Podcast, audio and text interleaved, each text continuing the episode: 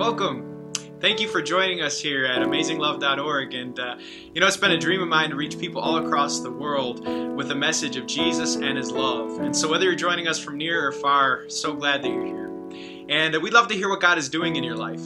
So, if He's blessed you by this ministry, please email us at impact at amazinglove at gmail.com. If you'd like to support this ministry and make sermons like this possible every week ongoing, please go to amazinglove.org and go to our giving tab. But now may God bless you.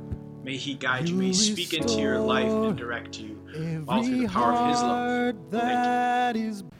Dear friends gathered, I invite you to join in prayer with me. Let's ask God to bless the preaching of His word. Heavenly Father, we have come hungry. And hungry not so much physically, but spiritually. And we're asking that you would satisfy us. Satisfy us with the bacon and the prime rib of your word. Do not leave us empty. Rather, Lord, your, your people have gathered and, and, and fill them this day with your spirit. Fill them with the knowledge of your goodness. Let them see your power and your glory, which is on display at this place. Let us have the joy then of worshiping, of responding to your goodness, of responding to everything that you gave. Pray this in Jesus' name. Amen.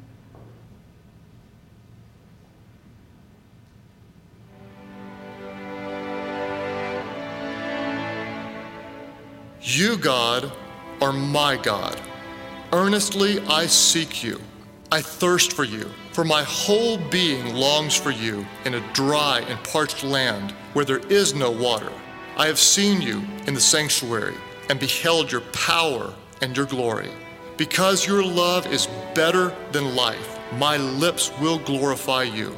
I will praise you as long as I live, and in your name I will lift up my hands.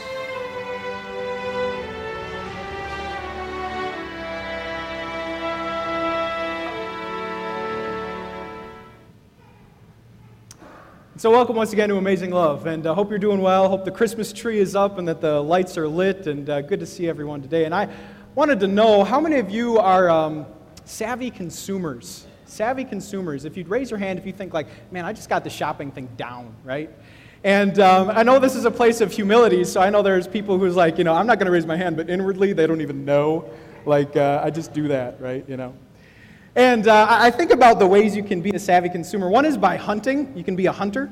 And uh, for me, this was uh, Black Friday. And uh, in Black Friday, if you've followed it for a while, you can get the ads early online. Uh, you can go and you can see where the ads are collected. And uh, I'm going to turn myself down a little bit just because I'm getting some feedback. so awesome. Cool. We're off to a good start here. Is that better? Can everyone hear me still? Everyone still with me? Can hear me? Don't hear that buzz? All right. Very good. Um, and, uh, and so maybe you were online, you know, Black Friday, and you got the ads before they even came out. Uh, maybe you're a negotiator, which is kind of a lost art, you know, that you can negotiate you start, you know, at a place and you know when to walk out because, you know, they're just not getting it. And, uh, you know, I, I think our culture teaches us to be savvy consumers. You know, we arm ourselves with flyers and coupons and Groupons. And uh, has anyone heard of uh, this website, Retail Me Not?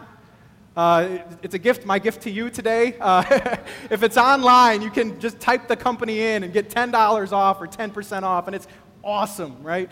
And um, what is the essence of savvy consumerism? Well, if you break it down, what are you really trying to do? Well, I think I have the goal. Here it is in, in my mind it's how can I get the most while paying the least? Right? How can I get the high quality coffee maker, you know, but if uh, Kohl's has it cheaper and it's always on sale at Kohl's, you know, I'm going to go to Kohl's, right? How can I get the most while paying the least?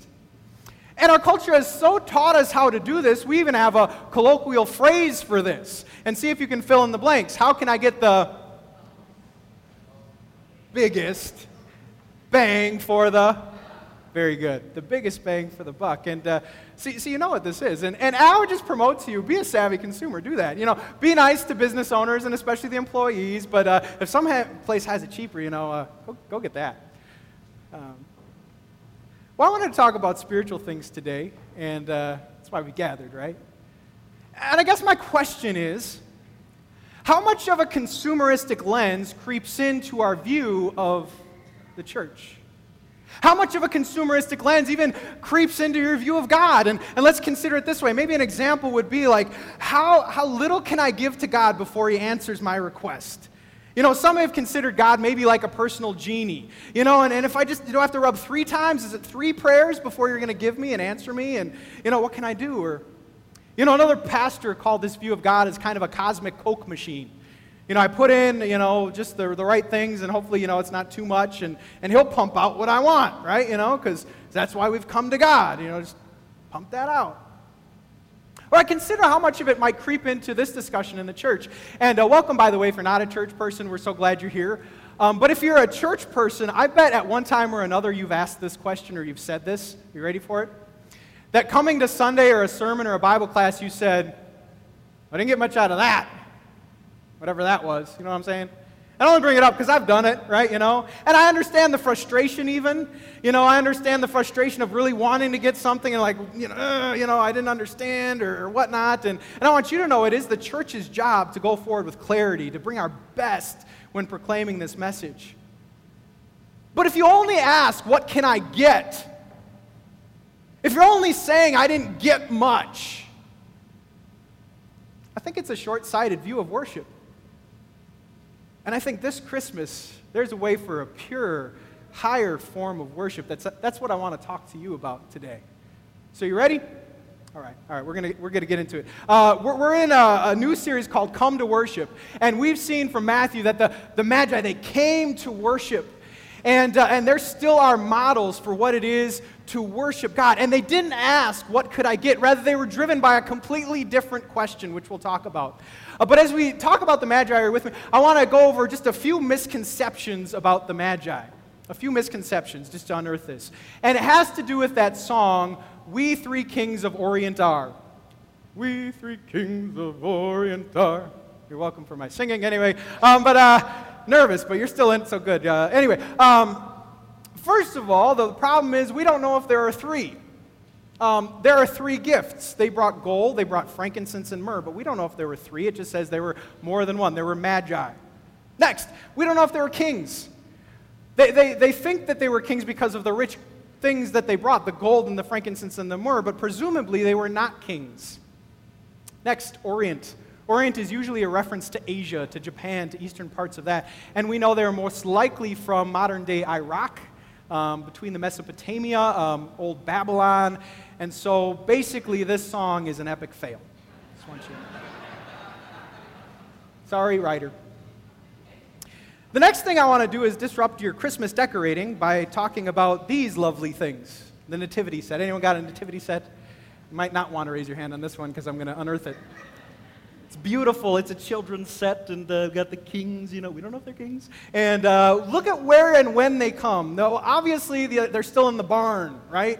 Uh, because uh, Jesus is in the manger filled with hay, and and that's cute and that's lovely. But um, look back at the first lesson. First lesson, uh, Matthew verse 11. It says, "On coming to the house." I don't know about you, but house is not a manger. House is not a stable. House is a house. And so they were not there. They did not make it for the birth of Jesus. I don't know if you know that. They weren't there. And so I think, you know, what we could do to kind of freshen up this idea of nativity is, you know, elf on the shelf and, you know, whatever they are. And so you can do that with the Magi. You take these little guys, you put them in like the kids' room and the bathroom, and you just tell people they're on their way, right? Um, so you're welcome. And Maybe I can like consumeristic magi on the mirror, you know, so I'm, we're going to start our own thing and just the, the new fad, right? But while there are many misconceptions over the Magi, what is common, what is, what is known, what, what is unmissable is why they came. They came to worship. And they're leaders in what worship was. And they didn't really ask, What can I get? They didn't really ask, what is, what is Jesus going to give me at this point? Um, I was doing more research, and they think that Jesus may have been about one or two years old right now. Now, um, any of you ever had a, a two year old? Maybe some of you have them now. How worship worthy are two year olds? Like a two year old can barely talk well. A two year old doesn't walk very well, it's very wobbly, you know. A two year old, let's face they don't control themselves, right? You know, um, you know, so, so you look at the Magi worshiping two year old Jesus, right? Like, he's not going to astound them with his teaching. he can't talk so well according to his humanity. You consider toddler Jesus, and he's not going to do any miracles. Maybe the most miraculous thing is that he doesn't throw his mashed potatoes when he's eating mashed potatoes. You know, it's, it's interesting to try to think about a sinless toddler. I don't have that experience. I don't know about you. And so, if they asked from Jesus, What can I get? they would be left very, very wanting. But they didn't ask, What can I get? Did they? They asked a completely different question. And they gave us the true heart of worship. For this is what they asked What can I give? What can I bring? Because this is the King of Kings and this is the Lord of Lords. This is the Savior of the world, and I just want to be in His presence. So, what could I bring that would be worthy of a king? And that's how they wanted to worship God. And this is what I'm hoping God would work in you this spirit that responds to a king and asks the question, What can I bring to someone who is so great and so glorious? So let's get into the Word of God. And uh, we're going to have in this series not only the story of the Magi, but Psalms interwoven with this. And the Psalms are a great place because Psalms are all about worship. Today is a psalm from David, and I invite you to follow along with me in uh, Psalm 63, we're going to talk about and discuss. Psalm 63 says, You, God, are my God. Earnestly I seek you. I thirst for you. My whole being longs for you in a dry and parched land where there is no water. I have seen you in the sanctuary, and I beheld your power and your glory. Because your love is better than life, my lips will glorify you. I will praise you as long as I live, and in your name I will lift up my hands. I will be fully satisfied with the richest of food and, and there it was interesting translating this week because it was really a reference to fat. I will be satisfied with the fat that you bring. And it reminds me of like bacon, and it reminds me of like prime rib, right? You know, so when it comes to God, He's the bacon giving, He's the prime rib giving God who satisfies. Um, because you satisfy me with singing lips, my mouth will praise you. On my bed, I will remember you. I think of you through the watches of the night, because you are my help. I will sing in the shadow of your wings. Now, I don't know how this language struck you, but when I was considering how David talks about God, it's very intimate language. When David talks about God, he's not talking about God as if God were an enemy. He's not talking about God as if he was a stranger. Rather, this language is so intimate, it is clear that when it comes to David, God is, man, he's a friend. He is close. He is the BFF. He is the bestie. He is that close to David, and, and that is what God is. And I think our view of God will affect our worship. I'm not sure how you came in today viewing God, but if you view God as your stranger, I'm not sure how well your worship will be. If you view God as some spiteful, vengeful enemy just waiting to strike you down, I'm not sure you'd even want to be in his presence. But if you view God as a friend, as someone who is so near and dear to you, you might just erupt in praise. You might just ask, What can I give to this friend? And that's the heart of worship. So let's discuss what, what God has for us here, and may God bless that discussion.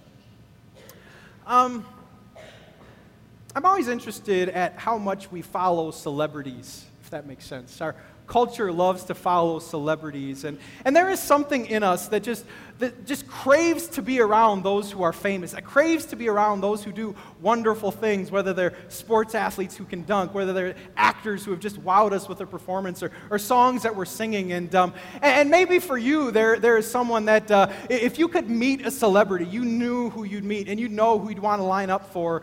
Um, in fact, just to get you going, could you just tell someone next to you if there's someone famous you'd like to meet? Uh, tell them who that would be. Someone famous, uh, a celebrity you'd like to meet. Just this is the interaction portion of today. Um, who would you like to meet? Who would you like to meet? Celebrity.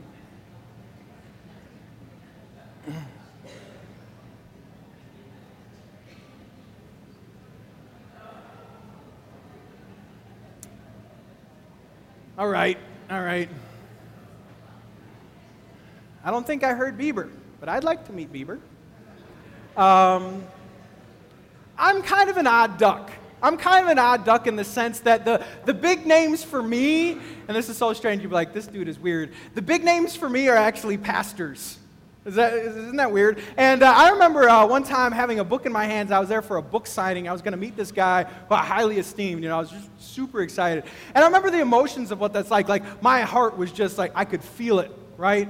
You know, and I was standing in line. I was hoping don't look like a fool, right? You know, and I was so like nervous that I could like run in circles, you know, because I had so much nervous energy. Um, and, and I remember, you know, having the opportunity then to be in this person's presence and just being like, wow, this guy's great. This is awesome. Sometimes, though, the problem with meeting those who we put on a pedestal is that they let us down, though. And you don't have to respond if that's ever happened to you. Sometimes you, you find those that we've so propped up actually let us down because they weren't that great. And you saw a flaw and, and they left you kind of wanting. Well, whoever it is that you have on that pedestal, whoever it is that you just were super duper excited to meet, this is how David views God. It is. Look at verse 1. Verse 1 again says, You, God, are my God. Earnestly I seek you. I'd wait in lines to be in your presence. I thirst for you. That's intimate language. And it says, My whole being longs for you. Now, translating there from the Hebrew, it was this idea that you would even faint for longing around him. And it reminds me kind of like a teenage girl who would be around like some rock star, you know. And, and so David is so like about God that he's like, I'm going to faint for longing for you. And what I see God saying to us is this that if you know what it is to praise a celebrity and be really pumped up, what God is saying to you is this give God celebrity status. Let him be that one that you esteem. Let him be the one that gets the glory. Prop him up on a pedestal. I think maybe even the reason we we like celebrities is because maybe it draws us to our natural inclination to want something that is great, to want something that is glorious, and we find it in God. The question then is where could we go to be in His presence? Where could we go to meet Him? Um, if He is so great and, and if He's not going to let us down, where can we go to be in the presence of the celebrity? Now, if you go back to the word, the Magi, they followed a star, and the star led them to Bethlehem. If you look at verse 2, this is where David found him. Verse 2 says, I have seen you in the sanctuary and beheld your power and your glory. The sanctuary. For David at the time, it was in Jerusalem. And there they were worshiping God in the tabernacle, which was a tent. And, and, David knew what it was to be in that place and to see glory and power on display. He knew how good it was. Now, for us, where can we go to be in the presence of God? You're in the right place, right? See, that's why church is so good. That's why if you're just visiting today and you're wondering, like, why do my Christian friends always give up their Sunday mornings? Because this place is pretty awesome. Because I don't know about you, but I've had opportunities to behold the power and the glory of God, and so it's great to see you. There's no better place I'd want to be, and I hope your best emotions are in this place because we get to behold Him here. You know, I was reminded of the, the power and glory that goes on here uh, through a discussion with my wife. My wife is an avid Facebook user. And she gave me permission to tell this story, by the way. But um, uh, she had this thing that uh, it, it, goes back like seven years ago. This is what you posted. You know what I'm talking about? Um, sometimes you just pop up. This is what you were doing and saying seven years ago. And, and, and it was this post where around Thanksgiving, she went all by herself to a worship service. And this was so critical because our children were young. And, uh, and she had been bearing the brunt of that, you know, because I was preaching. And so it was so critical for her to be by herself and worship God. And she remembers and she told me uh, what it was just to, to cry at singing of hymns and to be so emotional just to hear the word of God again and to have that comfort and to be in that place and that power that was on display. I have a similar experience I can remember clear as day as a young man, I was just one day just really, really hurting, really, really down and out. And I remember that morning um, going early to church. And I remember there crying. And I remember God changing the essence of my tears. I remember I came in with fear, but He did bring peace. I remember came in hurting, but He did bring comfort. And it wasn't because it was a perfect church. It wasn't because it was a perfect pastor, the people around.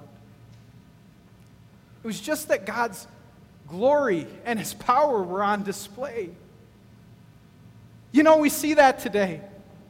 We should always marvel at a baptism, the baptism today of James Bowen, because his glory and his power will be on display as he takes plain water and he makes James a child of God. As the Spirit works in him to make him a new creation through the rebirth and renewal of these waters. This is awesome. And because this is what David experienced, this is what he longed for. And back to David's life, when he wrote this, he was hurting. If you open your Bibles to Psalm 63, it says that David was in the desert of Judah. Now, let me explain his story at this point. Being in the desert of Judah gave us two options for his life. He was either running away from his father in law, Saul, Saul was king and wanted to kill him, or he was running away from his son Absalom, who also wanted to kill him. And you thought your family was tough. This is bad for David. This is hard for David. And David knows if I could only go to the temple, if I could only be surrounded by the people, if I could only be in the presence of God, there I would have help. That's my experience. And so I'm telling you, if you're hurting at all, because the holidays bring hurt, there are stressors on our time, our finances, and on our emotions. If you're hurting at all, you're in the right place because God has a way of helping. That's been my experience, my wife's experience, David's experience. I hope you walk away today helped because you saw the power and the glory of God on display. That's what happens here. That's why it's good to be here at Christmas. But because of all that David experienced through God, he goes on with a wonderful verse 3. Look at verse 3. And then he says, Because your love is better than life, my lips will glorify you.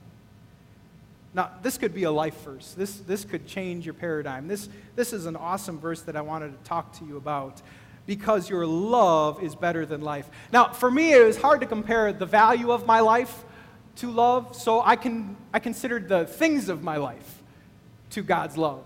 And uh, so I did a little bit of pastor's favorite things and how God's love was better. And among pastor's favorite things, you know, um, are, are, bacon and donuts. Um, but also, I got a new favorite. I, I brought it with you. I want to show you. Um, we did some Black Friday shopping, and uh, my wife actually picked it out. It's, uh, it's a new comforter. And um, I used Retail Me Not to get uh, $20 off of this new comforter, and um, it is the softest thing ever. In fact, if you want to have an experiential sermon today, you know, afterwards you can come up and, oh, it's great, you know.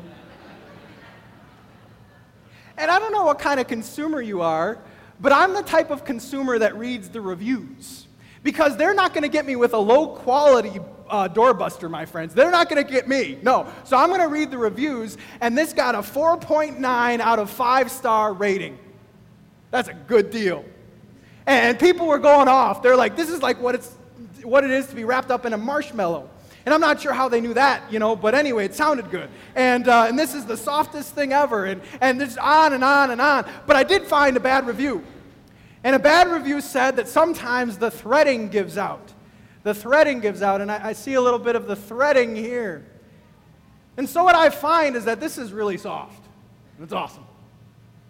But even the best product, even the, the finest thing that I have from J.C. Penney's, it has a problem. Even the finest things that you have. Maybe for you it's not a comforter. Maybe for you it's a rifle because you're a hunter. Maybe for you it's a kitchen appliance. Maybe for you it's some clothes. Even the finest things do not retain a five star rating. The finest things will fail us. Children, you need to know that about toys. If you're going to get that hoverboard, it might just fail you. I'm sorry. And adults, we know this about people. People, as good as they are, will fail us. I will fail you. Our, our husbands and our wives will fail us. Our kids will fail us. Bosses will fail us. In fact, I read scripture and it says that we are not five star rated, that we too are imperfect products because of our sin. And maybe you were struck by that in the introduction. Maybe when I was talking about the introduction, you felt like, man, I, I often am short sighted. I often am self centered. I often am just in it for me, and I don't always care about bringing, and I don't always care about giving. This is evidence of sin. And because we don't have a five star rating, God should say, I'm done with you. Your threading gave out long time ago. But He doesn't do that. And that's not why we're here. See, the story of Christmas, you say five star product or not, I'm going to come to save you. I'm going to save you through a perfect product. A perfect thing that the Magi were so excited to see, even as a toddler. A perfect thing that was born of a virgin in a town called Bethlehem. A perfect thing who would be the Savior of the world, and his name is Jesus. And maybe our longing for perfect products that don't fail us, maybe that was all just pointing us to a far grander thing, far grander source, which is Jesus, our Savior. And so back to what David said. He said, Your love is better than life, or the things of your life. And, and that Hebrew word of love was this word it was chesed. And you got to do that because Hebrew is a guttural language. You kind of spit when you say it. Chesed. And so you want to say that with me? Here we go. Chesed. Which means faithful love. Which means God doesn't fail you which means even when Jesus was tempted to have the threading give out on his way to the cross, he said, No, my Father's will be done, and no, I have joy on the other side of that. That joy is these people gathered at Amazing Love, these people who I want to know my love and my power. I'm not going to fail them here.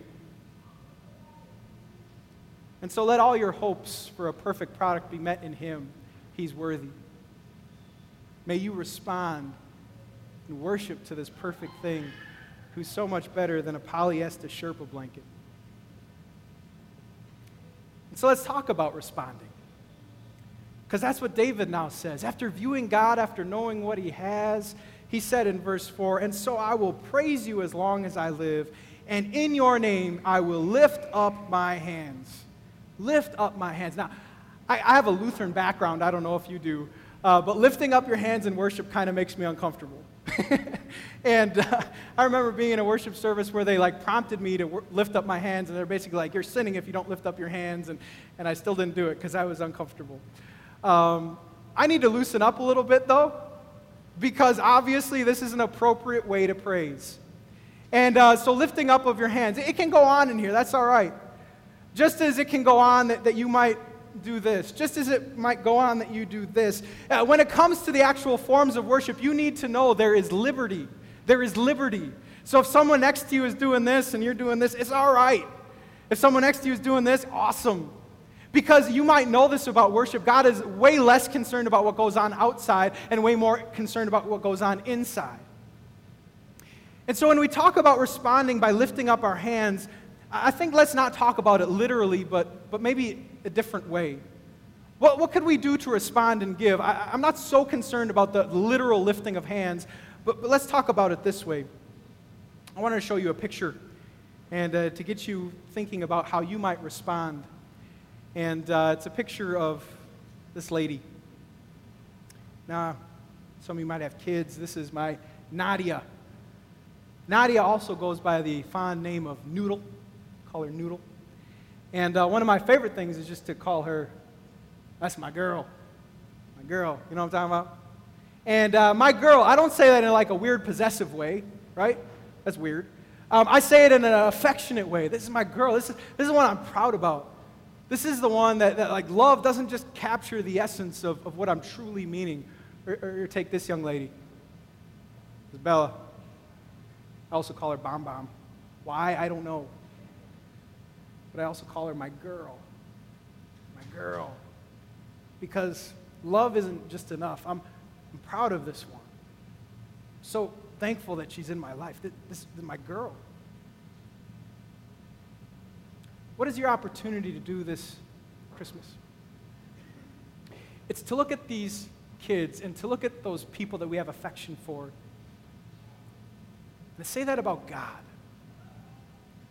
To say, when it comes to Jesus, my Savior, the one who rescued me, that's my God. That's Him. That's my Lord. That's my Savior. That's, that's my Jesus. There's no one better. And love just doesn't do it justice. That's, that's my God. That's where David was.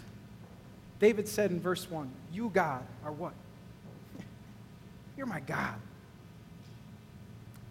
And so, what might lifting up our hands be? I think maybe it's lifting up our voices and declaring that God, that, That's my God. That's the one who, when I was lost and alone, that's the one who, when I was hurting, said, I love this one too much to not do anything. I love this one too much, and so I'm coming to get him. Because as we call him my God, he calls us my child. This is the true heart of worship. So may you respond. May you say not just that he saved you, but, but speak about the things that he continues to do in your life. Speak about the glory and the power that you continue to see as I continue to see, as he continues to show up. And respond, asking, What can I give? And respond, saying, This is my God. You know, at the beginning of this sermon, I set up really a false dichotomy of what can I get versus what can I give. And the reality is, worship is both. the reality is that David experienced so much from the Lord that he wanted to give. And the Magi, I believe, already knew about the Savior. That's why they wanted to worship. And so let me refine my definition of worship it's what can I give in response to what he gave? Because he gave five star. He gave this for me. What can I do to respond? May God so guide you and bless you. May that be your heart. And may God bless you and have a Merry Christmas. Amen.